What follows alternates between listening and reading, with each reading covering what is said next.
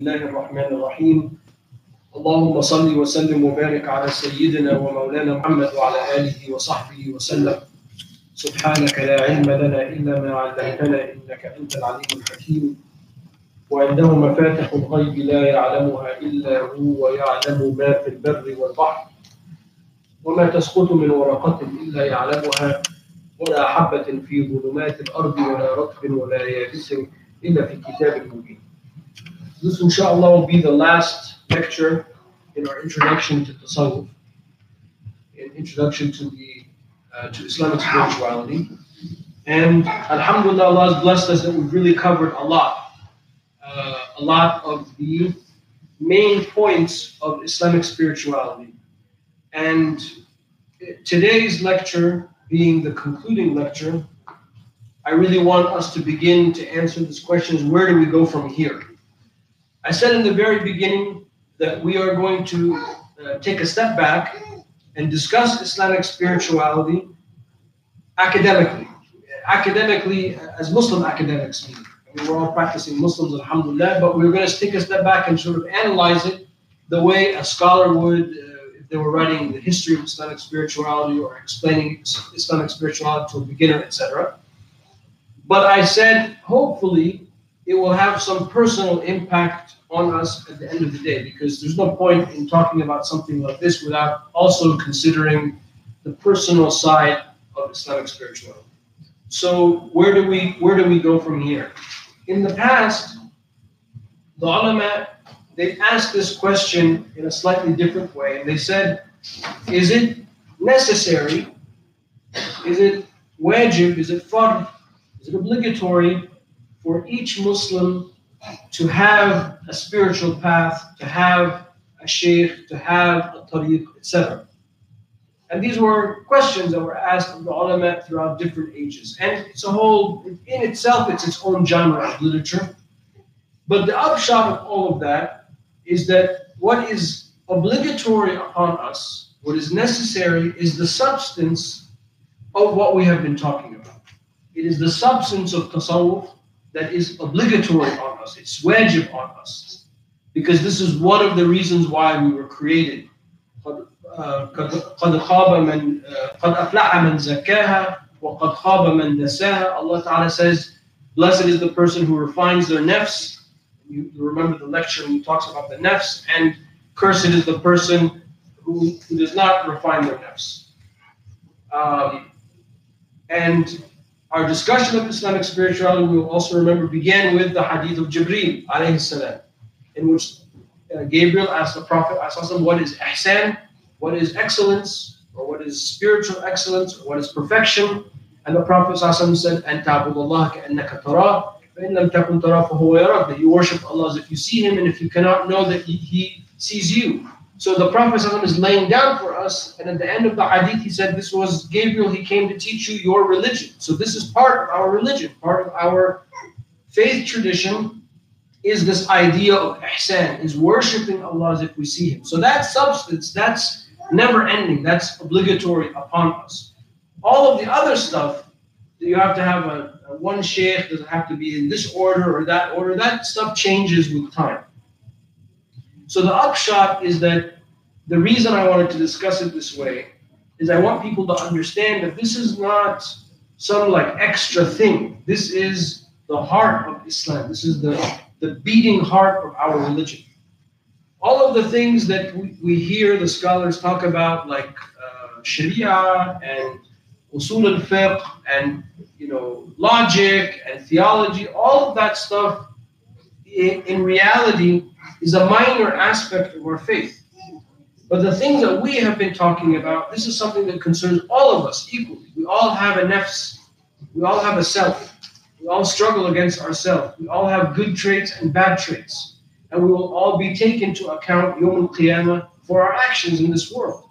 As Islam has come to teach us, and the Prophet has come to teach us how to live a life that is worthy of living, that we will be proud in this world and proud of the hereafter. That's Islamic spirituality. That's ihsan. And that is on all of us necessary. So where we go from here is I wanted to leave us with some practical advice, and then we can open it up uh, to questions, uh, inshallah. Practical advice number one is that it's important that we all have some type of dhikr that we do daily.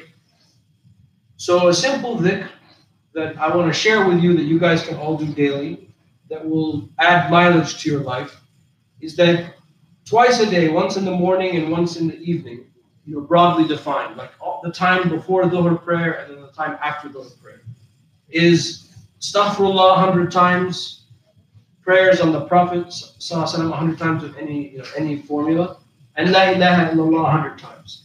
And the reason is each one of those, there are there's a hadith linked to each one of those. You know, the Prophet said, إِنَّهُ لَيُغَانُ عَلَى قَلْبِي وَإِنِّي لَأَسْتَغْفِرُ اللَّهِ فِي الْيَوْمِ مِئَةَ I, my heart is clouded, meaning clouds of light. My heart is clouded, uh, and I seek istighfar from Allah Ta'ala 100 times a day. So that's a sunnah. And إن الله وملائكته يصلون على النبي يا أيها الذين آمنوا صلوا عليه وسلموا تسليما. And the command to say salawat on the Prophet that's from the Quran, so we do that a hundred times. And the Prophet said, whoever prays on me once, Allah Ta'ala prays on him ten. Right? So that's there's compounding effect. And then La ilaha illallah khayru ma kuntu ana wa nabiyyin min qabli La ilaha illallah. The best thing I have said and then the Anbiya before me is La ilaha illallah. So that's a basic formula. It, you don't have to memorize it. It doesn't cost anything. It, you don't have to. Uh, it's very simple. And I recommend that we all add that. I, and I'm doing this for selfish reasons because if whoever does that, I get some of that hasanat. Right? So I'm also, this is my, I have self, I'm very upfront, selfish reasons for doing this. So this is something very simple to do. We all pray, alhamdulillah, we all fast Ramadan, pay our zakat, all of those things. We know that we have those fun things, but we're talking about the extras, the extras that we've been sort of analyzing through the different verses and the different hadith that we've been talking about, that we need to do extra. And remember that Allah Ta'ala never tells us to do a lot of anything except dhikr. So even what I'm suggesting is very, very simple. It really should only take you five minutes. But the commitment to do that the reminder to do that will help you sort of comply with all. So when you do it, you'll, inshallah, you'll think about all the stuff we've talked about. That's the goal. It will remind you. So that's practical advice number one.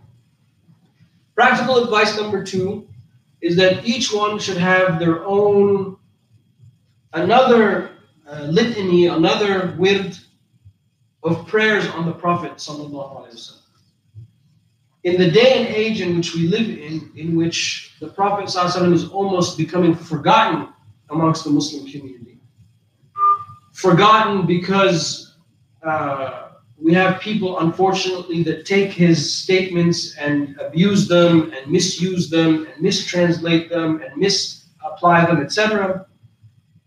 We have to remember that he is the central figure of Islam. We don't know anything about the Quran. We know nothing about the Sunnah. We know nothing about all the stuff we're talking about except through Sayyidina Muhammad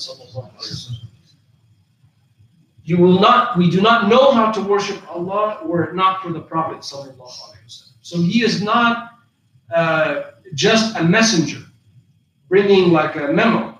He is himself a, a, a, a person of praise, of devotion, of adulation, of, of uh, all of the love, attention, etc.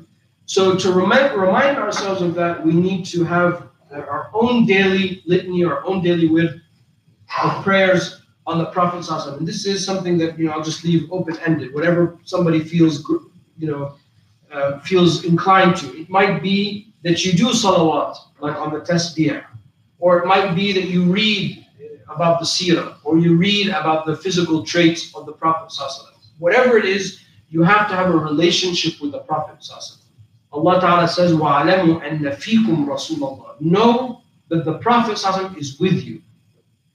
That hadith, that uh, verse is very, very deep. The Prophet is in all of us. When we live our Islam, we are living out what the Prophet taught us. So when we pray, when we do something, when we say something, when we say a dua, all of this comes back that the Prophet taught us that. So we all carry within us an aspect of the Prophet. So it's important that we increase our relationship with him. Number three is I encourage you to read anything and everything that Imam al Ghazali has written. And the reason is uh, there are multiple reasons why. Number one, many of Imam al Ghazali's books are translated in English. So it's easy, you can easily access Imam al Ghazali.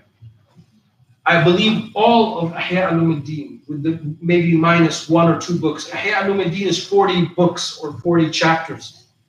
I think all of it's translated except maybe one or two, and those are forthcoming. So between Islamic Text Society and Fons Vitae, you can find all of Ihya al-Ulumuddin. You really, there's, I can't recommend that enough. You can spend the rest of your life living, reading Imam al-Ghazali. And that's one reason. So you can find it in English. The other reason is that Imam al-Ghazali is one of these figures who really is like a Renaissance scholar. So Imam al-Ghazali is a master pretty much of everything. He's a master of fiqh, he's a master of usul al-fiqh, he's a master of theology, he mastered philosophy, and he mastered tasawwuf. Uh, there are other people, of course, who have done that. But Imam al-Ghazali's uh, impact, not just on the Muslim world, but on the Western world, makes him such a large figure throughout the human race. And that's why we call him, we refer to him as Hujjatul Islam, the proof of Islam. The proof of Islam's trueness is that it could produce somebody like Imam al Ghazali. So Imam al Ghazali is a genius, really, really a genius. So when you read in the writings of Imam al Ghazali, particularly as they pertain to tasawwuf, you will really experience an experience in itself to read. It's full of Quran, it's full of hadith, it's full of stories of the pious people, it's full of stories of the Anbiya before us. And he brings all of this stuff about, you know, while talking about wudu or talking about praying the sunnah prayers. And he just goes on and on and on, you know, deeper and deeper and deeper. So when you pray and you make wudu and you go make umrah and you pray hajj and you pay your zakat, you will understand the deepness of those acts. So he's grounded in the Quran and the Sunnah. He's universally accepted uh, amongst the ulama. I mean, there's no, no one has ever really criticized Imam al-Ghazali. Uh, there, there's no blemish on his record. And he is beyond all of the groups. He's beyond all of the madhabs. And he is one of the quintessential figures in our tradition. So for those reasons, all of, the, of those reasons, plus it's accessible in English, I really recommend that you read anything by Imam al-Ghazali. And then lastly, I want to say it's uh, very important that you keep good company. Life is short, and you need to take your life seriously because only you can live your life. No matter how old you are, no matter where you are in life, it's only you. You are the main figure in your life. And because of that, it's important that you are mindful of who you associate with. Life is too short to associate with people that bring you down, too short to associate with people that, that cause you to be forgetful. But rather, we want to associate ourselves with people that remind us of Allah. The Prophet ﷺ said there are people that when you see them, you remember Allah. Just by seeing them, you are reminded of Allah subhanahu wa ta'ala. Allah Ta'ala says, Ya ayyuhalladhina amanu taqullaha wa kunu Ma as-sadiqin. O you who believe, uh, be upright and be with those who are righteous. Allah Ta'ala does not say be righteous, but He says be with, associate with those who are righteous. So this sohbah, this companionship is essential for us. Be with people that, that care about these things. Be with people that remind you of Allah. Be with people that bring you closer to the sunnah of the Prophet and when in those gatherings, you will find yourself uplifted. And when you get stuck on something, ask. Ask somebody who's knowledgeable. Ask somebody who is uh, adept at this subject matter, who is known to practice this subject matter, who has expertise in this subject matter. Ask, and inshallah, you will find the answers that you are seeking. And again, just to wrap this entire conversation and just to remind myself and, and you, this is the most important thing you can do for your Islamic life. is to really think about what we've been talking about and take it seriously in your own life. That's what Islamic spirituality is about.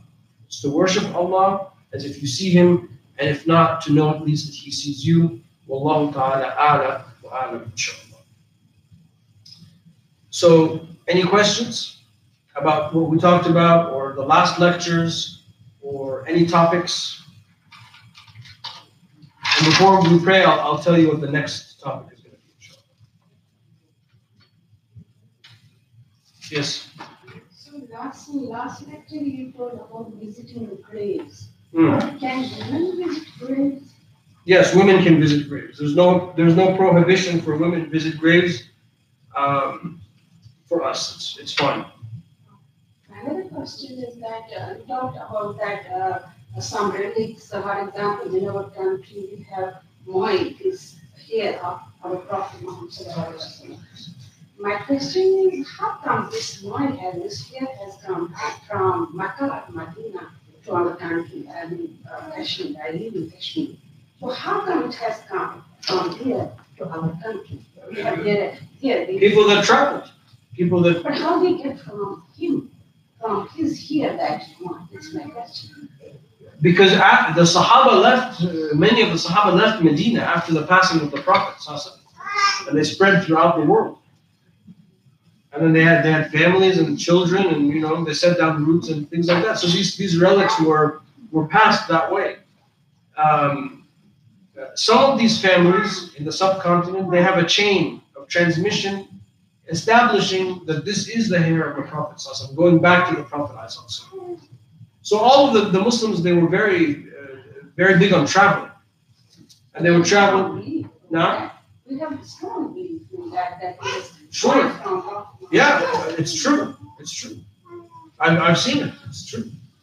Actually, I also happen to come from Kashmir, and this is more Muqaddas. Yeah, it's not um, as my. It has a sunnah. It Yeah. has, it has been brought during Mughal period, Yeah, we could- and it came via Lahore, and then it was placed at, it's called Hazrat.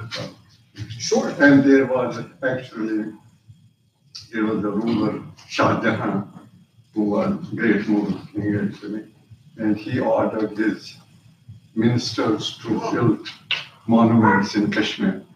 And there are many, they call Mughal gardens, you know, Nishat, Shalimar, Kashmir Shah, these are the names. And one of his, actually it was the father-in-law of Shah Jahan, he made this beautiful architecture. Yeah. And when Shah Jahan came and he saw it, he said in Persian, Ajar Mabadas, he said it is a wonderful place for praying, praying place. So it was, this building was already there for a long time, for centuries. And when this Moy Muqaddas was brought, it was brought via Lahore from Pakistan side. That time it was one country, but second in the Pakistan. And then it was, it has a summit. It has, you know, and then it was brought and put in that place. So it is authentic. Yeah, so they have a chain of transmission of how they received the hair from the Prophet from the Sahaba, the Tabi'in, all the way to, you know, the modern time. Just like just like the Hadith, we have a sanad of the Hadith. It's the same same idea. And the Ottomans were very big on collecting a lot of these artifacts. So when you go to Topkapi, for example, you can see many of these artifacts, not just from the Prophet but all of the other Anbiya. So they collected them and they searched them out because the Muslims, you know, this was important for them. Now, now all we know is bid'ah and haram and things like that. But look where we are with that. You were talking about the khutbah. You know, he's, uh, he has come to Kashmir and lived there centuries, years together. Jilani. Yeah, that's why I mentioned it. I knew everyone going to be happy. Do you know that? Yeah, I know that. I know that. Again, sister, I have heard that. That's why. That's why I said that story because I knew everyone was going to be happy. Oh, Abdul Qadir. No, I, I, I, I again contradict. See, everyone's excited. Sheikh, Sheikh Abdul Qadir Jilani never came to Kashmir in person. But he had followers, like you said. Uh, yeah, Sidi Abdul Qadir al-Jilani, and he was the mujaddid of his age, tens of thousands of people uh, were taught and influenced by Abdul Qadir. It's ve- Islamic spirituality itself. There is no uh, tariqah that does not have Abdul Qadir al-Jilani in its chain of transmission because he's from the Salaf. So we all owe a huge debt to Abdul Qadir al-Jilani. And our right, right? No, Right, we have to, uh, Oh, Our, our, this Sheikh al so never here, and there is actually Kasida, Yes. our yes, Sheikh. Yeah.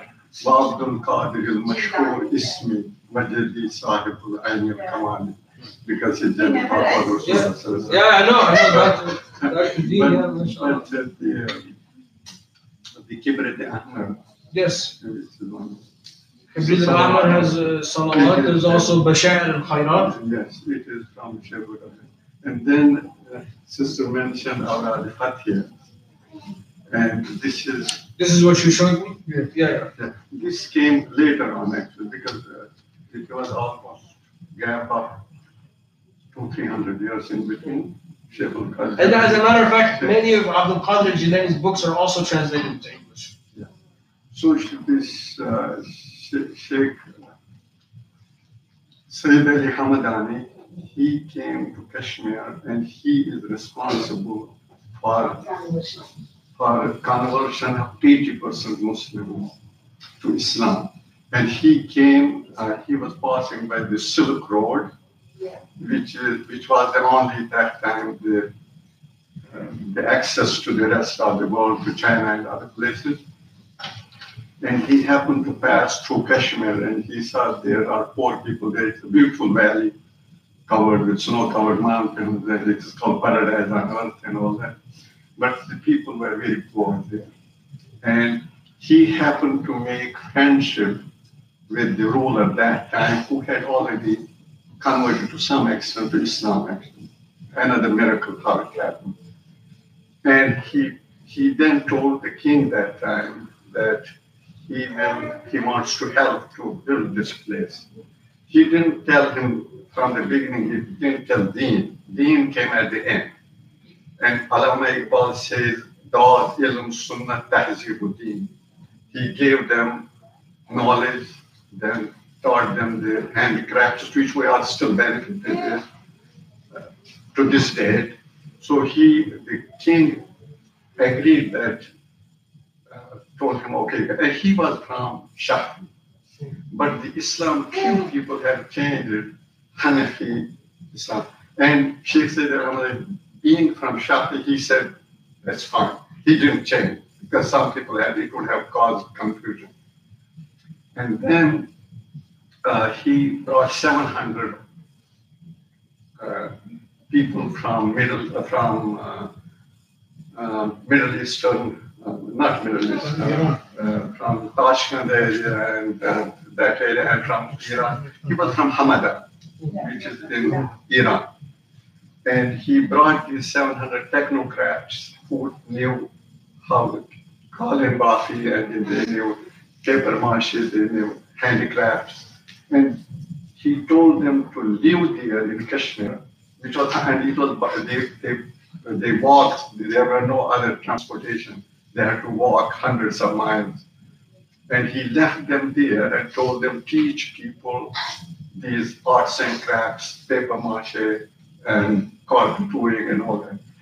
And within a short period of time, and people learned it and they started their economy.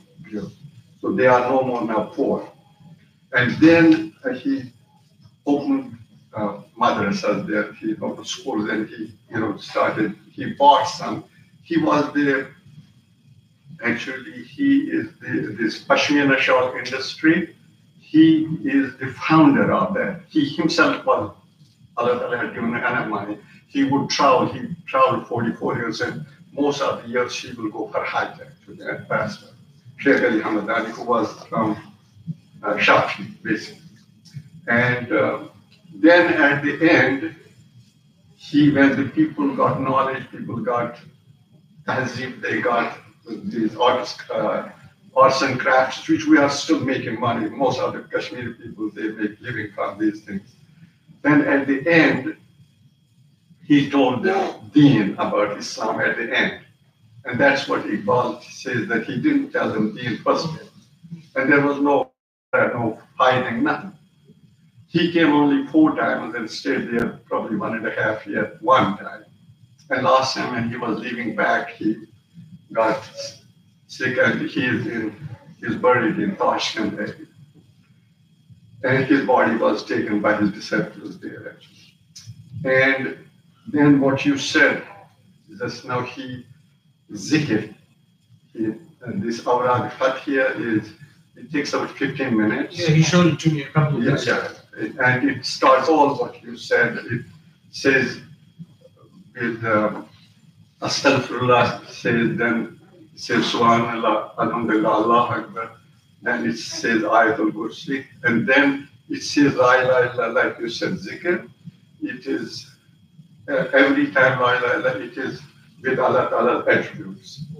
La ilaha illallah, Malikul Jabbar, La ilaha illallah, Wahidul Qahar, La ilaha illallah, Azizul Ghaffar, La ilaha illallah, Kareemul Sattar, لا اله الا كبير المتعال لا اله الا خالق الليل والنهار لا اله الا معبود بكل مكان لا اله الا مذكور بكل لسان لا اله الا كل يوم هو في شان لا اله الا ايمانا بالله لا اله الا امانا من الله لا اله الا امانه من عند الله لا اله الا ولا حول ولا قوه الا بالله لا اله الا ولا نعبد الا اياه لا اله الا حقا حقا لا اله الا ايمانا وصدقا لا إله إلا تعبد غيرك لا إله إلا أنت لا تفهم غيرك لا إله إلا قبل كل شيء لا إله إلا بعد كل لا إله إلا يبقى ربنا ويفنى ويموت كل شيء لا إله إلا ملك الحق المبين لا إله إلا ملك الحق اليقين لا إله إلا الغني العظيم لا إله إلا الحليم الكريم لا إله إلا رب السماوات السبع ورب العرش العظيم لا إله إلا الأكرم الأكرمين لا إله إلا أرحم الراحمين لا إله إلا حبيب التوابي لا إله إلا راحم المساكين لا إله إلا خالي المدلين لا إله إلا دليل الحائدين لا إله إلا أمان الخائفين لا إله إلا الغياث المستيقسين لا إله إلا خير الناصرين لا إله إلا خير الحافظين لا إله إلا خير الوارثين لا إله إلا خير الحاكمين لا إله إلا خير الرازقين لا إله إلا خير الفاتحين La ilaha illallah khairul ghafirin, la ilaha illallah. So it goes la about 86. And then he said Allah Ta'ala 99 names in that and at the end is salah. So it is basically what you said, zikr. So I think all of us, if we spend actually what I do when I commute from home to work, you know, I do uh, and in the, in the evening I say salat while coming back home, I say our um, Kibrit Ahmad. And so uh, each of us can, you said that zikr and salah, you know, that. And that's what Sheikh Sayyid Ali Hamadani. And the most important thing is that he was recognized in 2014 by United Nations. They recognized him after 700 years that he is the principal architect figure who built a nation, Kashmir, what it is now, and gave the values and good things. And they recognized him in 2014. So if uh, anybody, you know, you Google Sheikh Sayyid Ali Hamadani, you will see all this, and including our Al Fatiha in your cell phone. So all of this is from the, the children of This- Abdul Qadir al-Jilani? Yeah. Uh, well, no, he was, Sheikh Al Jilani came earlier. He's 800 years. Sheikh Sayyid "Ali Hamdani came later on. Yeah, himself. I mean, it's from the descendants. All of this, these were influenced. Well, they, in a way, they were, they were both um, saved. They were from yeah. and the line of Prophet Sheikh Sayyid "Ali Hamdani both from mother's side and father's side, they, they were related. And so Sheikh al Qadir Jilani. أنا الحسن والمحرم wa وأقدامي على أنك رجالي um, and he, Sheikh Said Ali Hamadani came later on, about 100. but Sheikh Abdul Qadir never came to Kashmir. So we are indebted to Sheikh Said Ali and in the mosques, uh, every day after Fajr prayer is Awrad Fatih. And at the end, it is, you know, uh, Salat on Rasulullah. And then there is a beautiful dua, it's called Dua Rikab. So, uh, you know, uh, Alhamdulillah, if you have a minute, I, I can say the ayah is beautiful.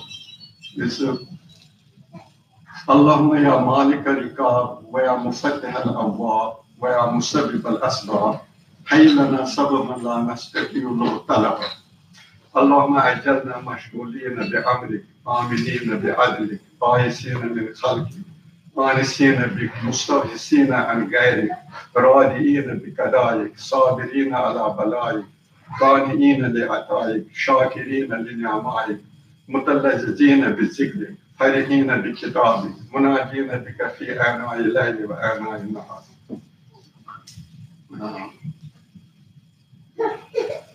And in, in this actually, then there is dua for all the Muslims of the world. It says, اللهم اغفر لأمة محمد صلى الله عليه وسلم.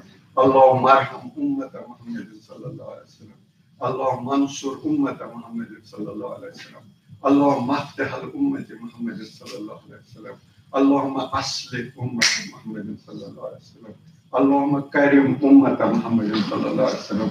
اللهم أزم أمة محمد صلى الله عليه وسلم. اللهم تجاوز عن سيئات أمة محمد صلى الله عليه وسلم. اللهم يا حبيب توادي اكتب علينا. ويا أمان الخائفين امنا ويا دليل المتأهلين ضلنا ويا هادي المدلين اهدنا ويا غياث المستغيثين اغثنا ويا رجال المنقطعين لا تقطع رجالنا ويا راحم العاصين ارحمنا ويا غافر المذنبين اغفر لنا ذنوبنا وكفر لنا سيئاتنا وتوفنا مع الأبرار. اللهم اغفر ذنوبنا. اللهم استر عيوبنا. اللهم اشرح صدورنا. اللهم احفظ قلوبنا اللهم نور قبورنا اللهم حسن مرادنا اللهم تمم تقاصيرنا اللهم نجنا ممن نخاف يا خفي الامطار اللهم اغفر لنا ولوالدينا ولمشايخنا ولاستاذنا والأساتذة والأحبائنا والاشارنا وقبائلنا ولمن له حق علينا ولجميع أمة محمد صلى الله عليه وسلم. وقنا ربنا شر ما وقنا عذاب النار.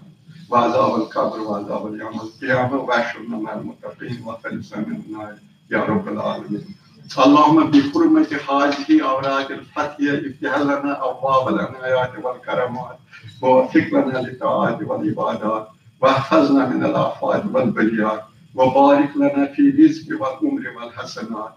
اللهم احفظنا يا حفيظ يا فياض من جميع البلايا والأمراض وصلى الله على خير خلق محمد وآله وصحبه And she said, was Shafi, I again one to. But when he came in, there was already Hanafi, he did change. He didn't want to come to the continued. All of this because we mentioned Abdul Qadir Jilani. عند ذكر الصالحين تتنزل الرحمة. When you remember the pious people, Allah's mercy descends upon. So this is the impact that these people have had in our past. Uh, they have raised and created entire nations, and, and their their dua is still recited until today, and all of the hasanat of all of these people go back to to, to these founders. So this is why it, this is a very important topic that we remember that this is the heart, the, the throbbing heart of Islam, is this self purification. Uh, can there be, can, is it possible to have a chain of transmission without physical contact between two people? Uh, yeah, you feel like you, you could write like a letter to a sheikh and say, I want like your ijaza or your narration, and the sheikh can write back to you, things like that. But that's for narration, not for. Sohbah and companionship is actual companionship. So in the in the discipline of tasawwuf, the the the sanad of, of sohbah is called the khirqa. It's called the cloak. So that the sheikh would actually physically put like a cloak on you as a sign that you are like his student, his companion. So that requ- that requires the physical uh, proximity. Is that what you mean? Uh, kind of. I guess more like, um, I guess like tariqas that are born from like, um, I guess I had had a dream and and started from that. Ah, dream. Were you here when we were talking about the vision? Um, yeah. Okay. Well, you know that's where you got to be a little, little careful. Like, can you benefit from somebody who's who's far away? Absolutely. We benefit from the Prophet. Alaihi wasallam. He's in Medina and we're here. So um, the issue of distance is not a is not a problem from that point of view. Now, can you learn from somebody that's somewhere else, and you can learn online? Yeah, you can learn online. That's fine. So those this that type of distance is fine. But I had a dream. You know, Abdul Jilani came to me in a dream, and he said, you know, you're my student. You know, and say this dhikr. Okay, you can do that. You can wake up and say that as long as it's you know all positive stuff. But uh, unless you're like of the super unique, it's all that will only take you so far. You need a living sheikh. Um, it's always safer. If you want to teach somebody, you have to have a living sheikh. You have to have somebody who is giving you actual ijazah teach. Uh, that's that's without question. But can you benefit spiritually? Yes, you can. You can benefit spiritually, but it's not going to be like having an interaction with somebody. that will be always be optimal. This is mosque of the Qadir Jilani. This one. In uh, Kashmir, In Today's Kashmir is Kashmir everywhere. but Sidi Abdul Qadir is buried in Baghdad. Yeah, these are some artifacts in his. Yeah, he has artifacts. Can- I've seen the moin of uh, the hair of Sidi Abdul beard, his hair of his beard. So the brother in uh, Baltimore, he's a descendant of Abdul Qadir. Any questions? More down to earth, yeah? And I once um, heard a scholar say that, a sheikh say that he learned from Imam Abu Hanifa for nine years. And so I also like that, that people who learn from scholars who have passed away and you can get their. Yeah, I mean, you, it, can, it can happen. These things we have, it, it's, it's throughout our literature, we have that. But it's going to be limited. That has to be, again, based on the Sharia. You have to put that in the balance of the Sharia. Again, if you see Sheikh Abdul Jilani Google him and they give this story, he was initially got his all um, uh, Quranic lessons and Hadith lessons at home. And um, he was 13 year old. His mother wanted to send him for further education. And that time, the center of education was Baghdad and he had to go from all the way from Iran to Baghdad. And those days, what they would do, they were these caravans, and they would, you know, take money for them. They would escort them to place because they had to go through desert. There were dacoits and they were robbed and things like that. So his mother, Samida, she uh, this is a 13 year old boy, and she made a dress for him, white dress, and she put, uh, she put. Were you the Jummah today? They know, no, I wasn't. Yeah, This is the story I said in Jummah. I mean, so, You must have heard. I will, I will hear You see, subhanAllah. I did not.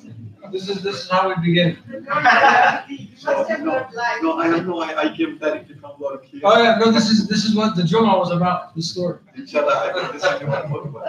And he, she put few dinars under the whatever, that was the money in that sleeve. And told him that when you go, reach there, if you need any money, you know, this, you should go. But because she knew in the way, in the desert, there will be, there will be dacoits and all.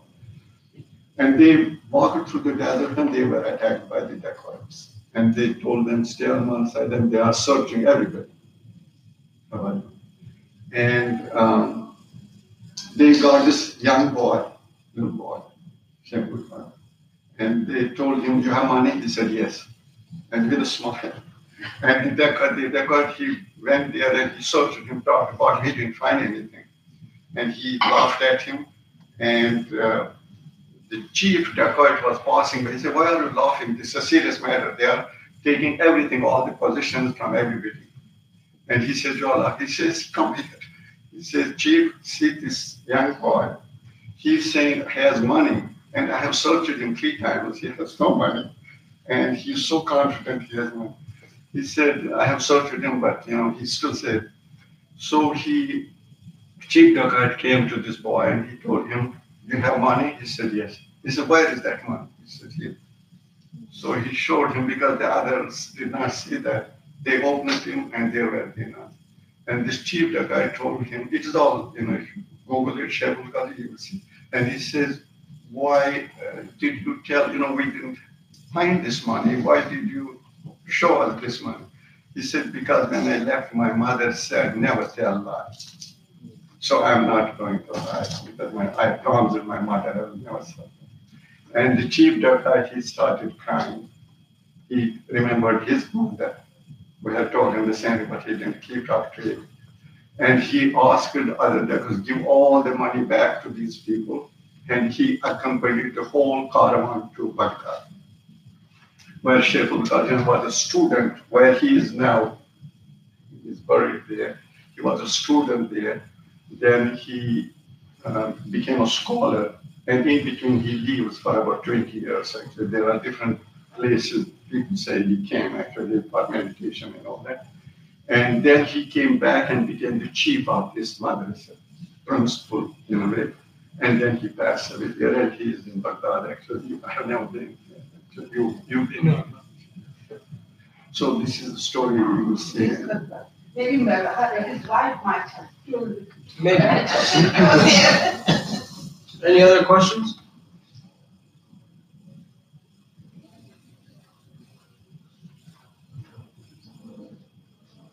So what do the, the current Salafi say about Al-Jannah? Because he's the one who revived Muhammad eventually. So do they that, have that, you know, that love for him? Because even the Sheikh No, Salafis, they don't love anybody. They, they kicked that love a long time ago. But, uh, but the, the, the real Salafis, the, the, the original Salafis, they, they care about raqa'iq and zuhd. So they talk about that a lot. So maybe, you know, a story here or there. But like, you know, the zuhd of Imam Ahmed ibn Hanbal and things like that. So there, there you'll find them more discuss those type of things. But love, no, there's no, no love. But in the fiqh, is he, uh, is he an authoritative? No, no. Even though it was a. It's Ibn Taymiyyah, Ibn Taymiyyah for them, that's it. But Ibn Taymiyyah himself says, Bain your Bain Sheikh. Yeah, but. He loves him and if. Okay. Ibn Taymiyyah was a Qadri. Qadri, yeah. The, the son of his name. They have no love. They have no love. They took love out of Islam.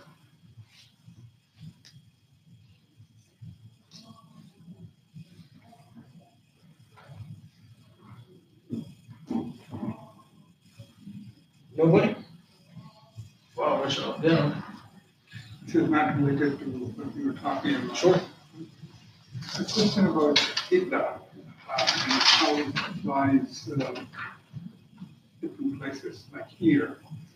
Um, There were some questions, uh, about the discussion. Can you say something? it? So all, all the the idda after the a woman is divorced or a woman's husband dies, Yeah. there's a waiting period. And for some reason, there's a common misconception that Muslims think that that means a woman can't leave her house. Exactly, that's, that's the question. Yeah, that's not what idda is. All the idda is is that the woman will sleep in the marital house or in her home for the idda period. Mean, during the day, she can do what she needs to do, but at the end of the day, she will come back and spend the night at that house.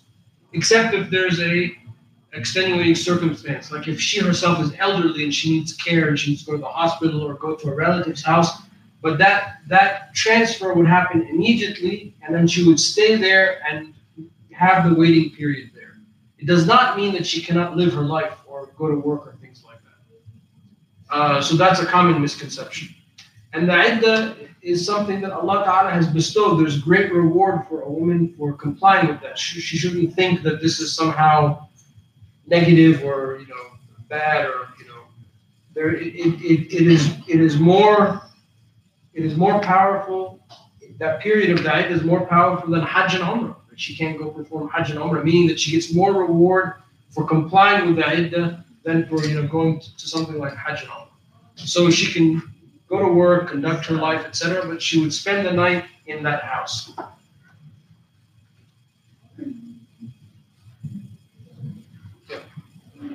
We might, we might maybe say uh, during the uh, misconception about the, uh, for example, uh, why women, you know, in my country, they said they should not go to the cemetery during the procession of the Yeah, there was stuff in the Jahiliyyah where women would go to the cemeteries and you know they'd like tear their clothes and start screaming and things like that.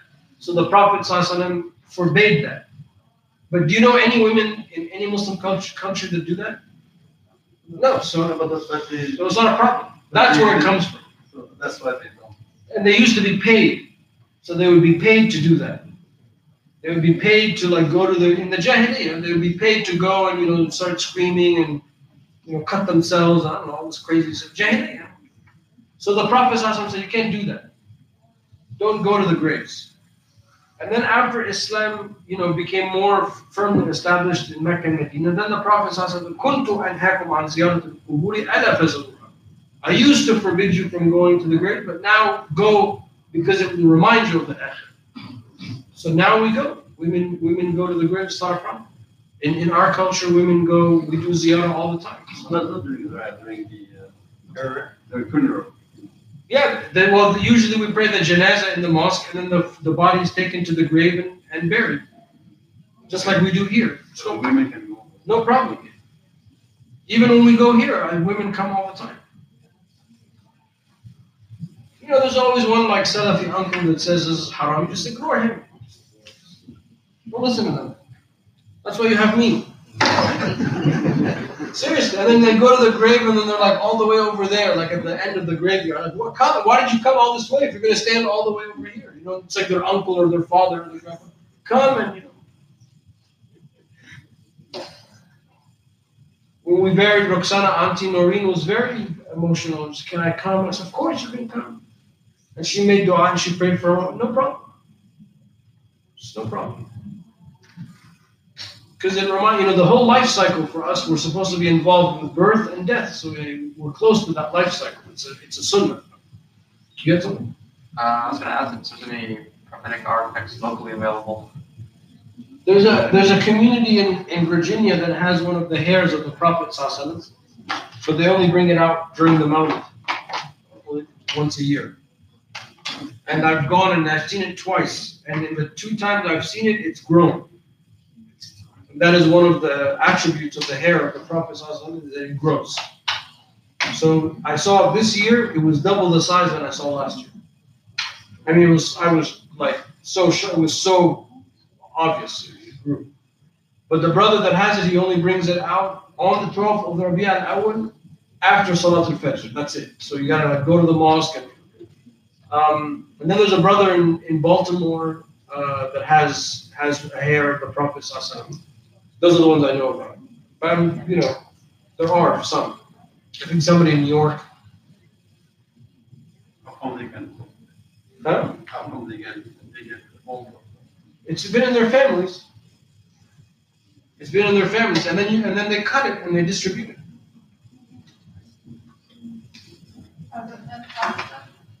Has it been tested?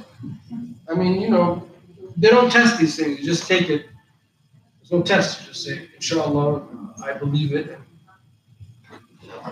There's no, there's no like Sharia involved in it. You just, it's just an artifact, and we respect it as such, and, and that's that. No, Muslims don't think like that. We're Baraka people. Sure. Okay, so uh, next week there'll be no class. I'll be away. And then the week after that, we're going to start, inshallah, the signs of Yom Al Qiyamah. Alamat al-Sa'ah. We're going to go a little Salafi on everybody and talk about the Dajjal. And because, you know, who's seen The Messiah on Netflix?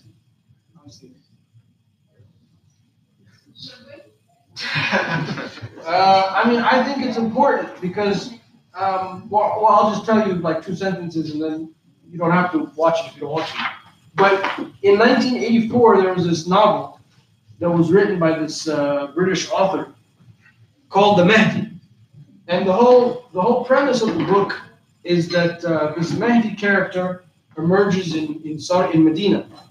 And then all these Muslims, they start, uh, they start following him and the the the head of the British intelligence and the CIA they're trying to figure out who this guy is, and then and then it comes to Hajj, and then the Mahdi guy is like, look, I'm going to show you a sign that I'm the Mahdi, and they bring like the lamb to you know, to slaughter for the dhabiha, and then he like points, and then like it like it like dies.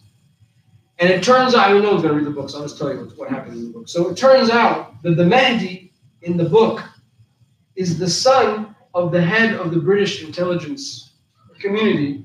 And he sent him to Arabia at a young age to grow up with the Arabs so that he can claim he's the Mahdi. And that the way that the lamb or the goat dies is they redirected some kind of satellite.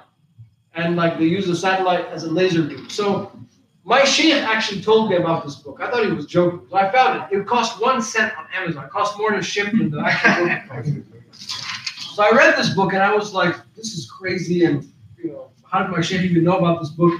And then lo and behold, I read this book maybe like five, six, seven years ago. Then lo and behold, this Messiah show comes. And it's essentially the same thing.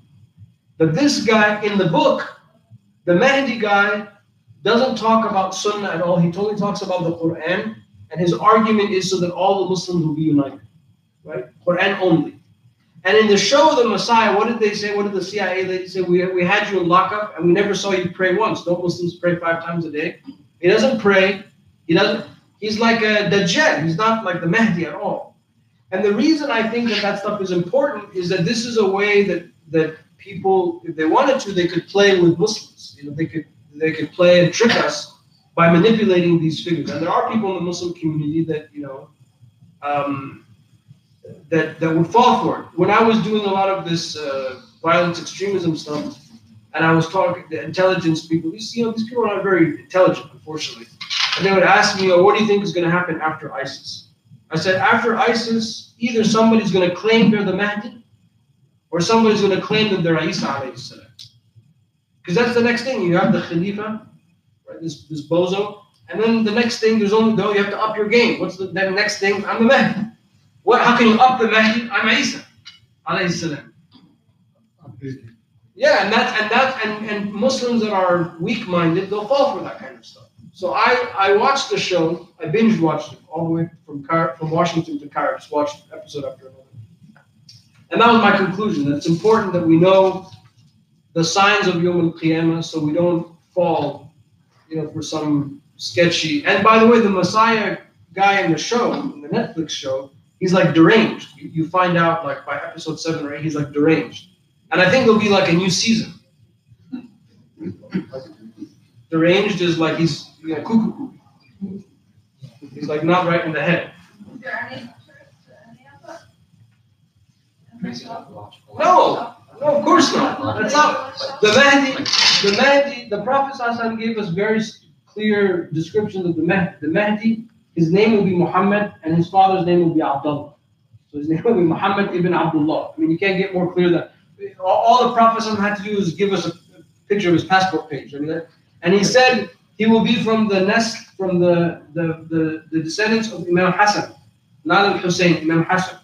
So there you go. And then he will be a little chubby, he will be white with reddish tinge to his cheeks. He will be an alim. Everyone will love him. People will listen to him. I mean, there are descriptions of this guy. Not like some sketchy, you know, killing the goat with the laser and stuff like that. That's not the sign of the man. So we need to know. So I realized, and I thought it would kind of be fun, but I realized that we should discuss the signs of Yom Qiyamah because that's the last question that Gabriel asked in the hadith of, of Jibreel. He says, "Mata sa'a? When is the hour?" He says, "La as-sa'ilu adru min al-mas'ul la al-mas'ul anhu bi'alamu min as-sa'il." The one asking doesn't know more than the one being asked. فَأَخْبِرْنِي عَنْ أَمَارَاتِهَا So Gabriel says, "Tell me about its signs." So the Prophet doesn't give some of the signs of Yom Qiyamah. So I thought we can we can have some fun and, and talk about that. So we'll be ready for season two. season two comes out, we'll know we'll know how to do it. Any, anybody have anything else? Yeah. There are communities uh, in the Indian subcontinent uh, who uh, claim to the Mahdi is they are the followers.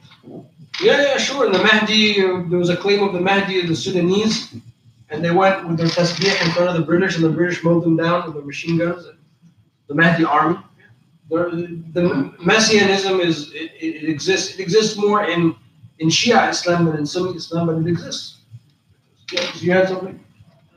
Much like, uh, there's a group of Muslims called as Qadianis, and uh, they, they claim that the Mahdi has come, right? Uh, Isa has come, uh, you know, in Qadian, and, um, they're like, um, they, they're very peaceful Islam, they're not like, you know, intolerant people Pakistan, but they've been persecuted in Pakistan because of their belief that they're, you know, they, they are different. Though the Quran is the same as, I think the Mosque Gospel is the same as all prophets, you can like any other Muslim. But they've been persecuted in Pakistan, they, they, don't let them pray or they, they, they've been branded as non-Muslims by the Pakistani government, you know, by 1922. The other issue is that we have one Nobel read, the first Nobel read was uh, uh, Dr. Abdul Salam from Pakistan, and he was from the same Jamaat. So the government, they not entertain him, you know. And uh, I think it's to his credit that Pakistan is an atom bomb act, because he, he created the Pakistan Atomic Energy Commission. He trained all the scientists, physicists, and uh, I think Pakistan is very grateful to his services, but he was, he was not respected in Pakistan. He had to leave Pakistan and went to Italy to establish his you know, over there.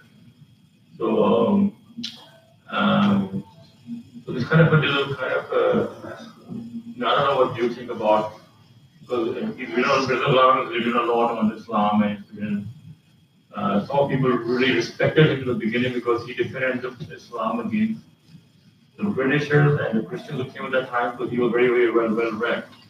But when he came to be like a Mahdi, there a lot of Muslims, the regular Sunni Muslims turning against him. Sure. So look, I don't, I don't think that anyone should be persecuted because I think there are better ways to, uh, to deal with people. But that being said, the, uh, the, the boundaries of Islam are so wide. They're so simple. It's La ilaha illallah Muhammad Rasulullah. If you believe in that, you're a Muslim. If you're going to add all this other stuff, you're not a Muslim. So if you believe that this guy is like the Mahdi or a prophet or receiving revelation after the prophet, Prophet Muhammad, Ibn Abdullah sallallahu alayhi wasallam, then you're not a Muslim. It's, I mean, I'm not trying to be offensive, but it's as, it's as simple as that. The, the, the Christians across the street, are they Muslim? No, they're not Muslim because they don't believe in what we believe. What is it that we believe is so simple, so wide, that it encompasses the Sunni and it encompasses the Shia and it encompasses the Ismaili and the Zaydis and the Ibadis and all of that, even though we have differences inside the family of Islam, it encompasses all of that, but none of them say that there is revelation after Sayyidina Muhammad. So doesn't. So this is why, yeah, but you see, I get this Qadiani thing a lot. I'm not advocating for persecution, but you can't expect to say that in a Muslim majority country and then complain that you're not considered Muslim. You yourself have taken yourself outside of Islam by saying that there's revelation after the Prophet. Like there's Islam, and then at some point there's not Islam. They're peaceful, yes. Uh, they do good work, yes. Uh, many of the African Americans in this country that became Muslim were, became Muslim through Ahmadi uh, da'is in the early uh, part of the um, um, Islamic uh, Islam's role in America.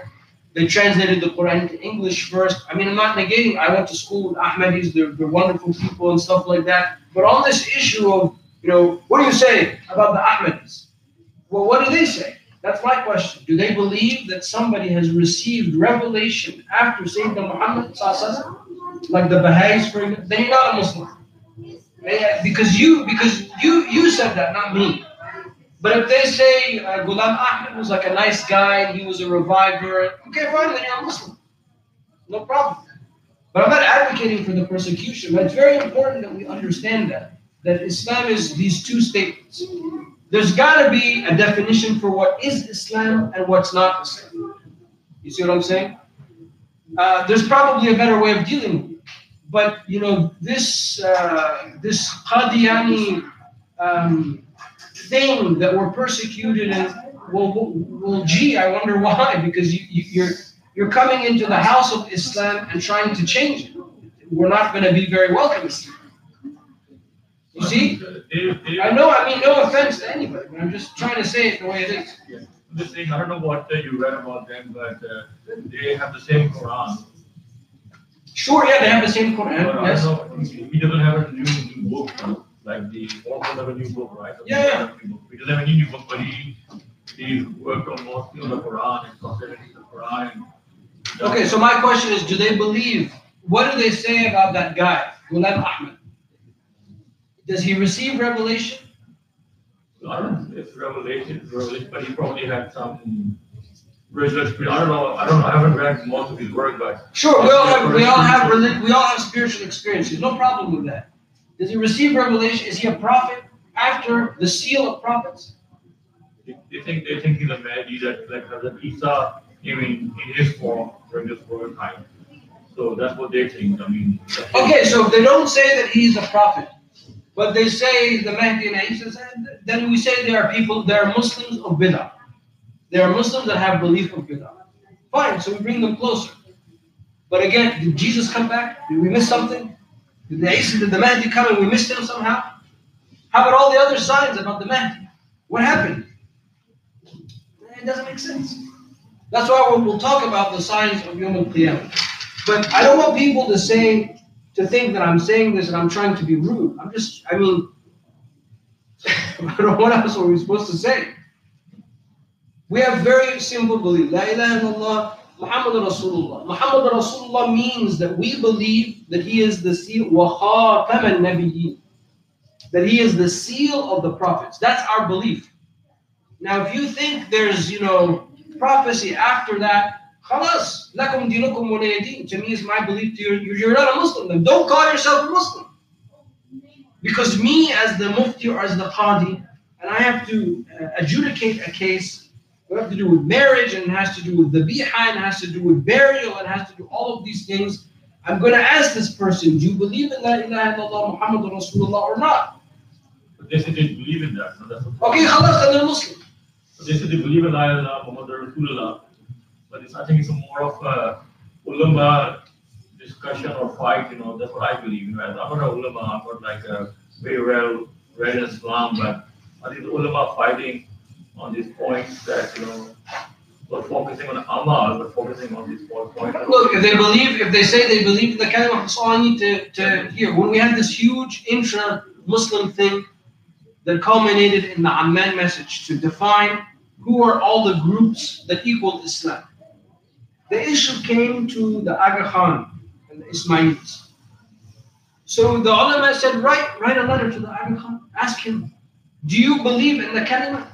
He said, we believe in the kalima and we follow the Ja'fari madhab and fiqh. Khalas, then we're Muslim. That- that's all I need to hear. I don't have to investigate. I don't have to hear all of these stories about the Ismailis and the Aga Khanis. They're Muslims. Because the Aga Khan himself, His Highness Prince Hassan himself said, we are Muslim.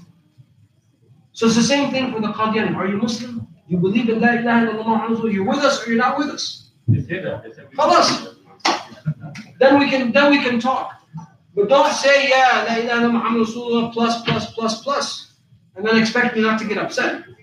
That's the misconception, they don't, they don't believe, but then it is enmity, so is enmity or this kind of, know. But I'm, I'm just saying that, the uh, nation of Pakistan was built by enmity, you know, uh, our founding father. Sure. You know, his, his people who helped him, you know, Sure. And his wife was Zoroastrian. His wife was arrested, he was from Ismaili family, but he was not very religious. But somebody asked him, you know, that which, uh, what, what kind of sect do you belong to? He said, asked, I belong to the sect of Muhammad, you know. But it- nobody could answer that because they don't. Yeah, it's a great that's a great answer. He's with us then. Yeah, yeah. And somebody asked him also that, you know, um, he was, uh, the first foreign minister of Pakistan, he the first, uh, declaration of Pakistan was written by him. Uh, and he, he was the first foreign minister of Pakistan. And he was also judge in international, uh, you know, law, international, uh, a very big judge in, uh, you know, in the UN. When he was the first foreign minister of Pakistan, he was an And you know, he's not even mentioned in our books, like he's, you know, contribution to creation of Pakistan, you know, is amazing for a Muslim country to come out. He's like, a pillar, but then he's taken out of all the history books. Uh, no, not denying any of that, but it's, it's this is a very basic thing. The way we deal with sects in Islam is we say, do you believe in this kalima? Because this is that's what the if you if you looked up like Islam in like Wikipedia or in like a encyclopedia or Encyclopedia Britannica, it has to say Islam is belief in it's gotta be defined. Just like you can define Christianity, just like you can define Montgomery County, there has to be some kind of definition. The definition of Islam is somebody who believes in the oneness of the divine and the finality of the prophecy of Sayyidina Muhammad. That's it. It doesn't matter if you're Sunni, Shia, all of that stuff comes secondary or tertiary. So the question goes back to them Do you believe in this? Does he say yes, but I have a problem? Then Hamas, you yourself, you've taken yourself outside of Islam. I didn't do that. I don't I have no power to take someone outside of Islam. But I can tell you what Islam is and what it's not. When I'm with the rabbi and the priest and all of these people, I'm not a Christian and they're not Muslim. We don't get upset, but we work together. So I, the, the, the issue that I have, maybe because I'm not Desi and, and I, don't, I didn't grow up with this, but the issue I have is no one till today has ever answered this question me and what the Qadianis actually believe. I went to school with Qadianis. The people that I went to school with, they were the, they had the best akhlaq, they were the best people, they were the most trustworthy. I'm not denying any of that. And we're talking about Islam or not Islam. So if you have a Qadiani friend, bring him and we'll ask. But I tell you, they will not answer the question. That's my experience. We should have like an interface with them. They have a- Intra, intra faith. No problem. So we should, you know, because there we should consider like, I'm just saying, let me give an example that uh, somebody asked me to we declare Qadiani non-Muslim. And he said, who might, who might, who might judge somebody Muslim or non-Muslim, that's not my responsibility. We, we put it back to them. But so they gotta, at some point, they gotta answer the question.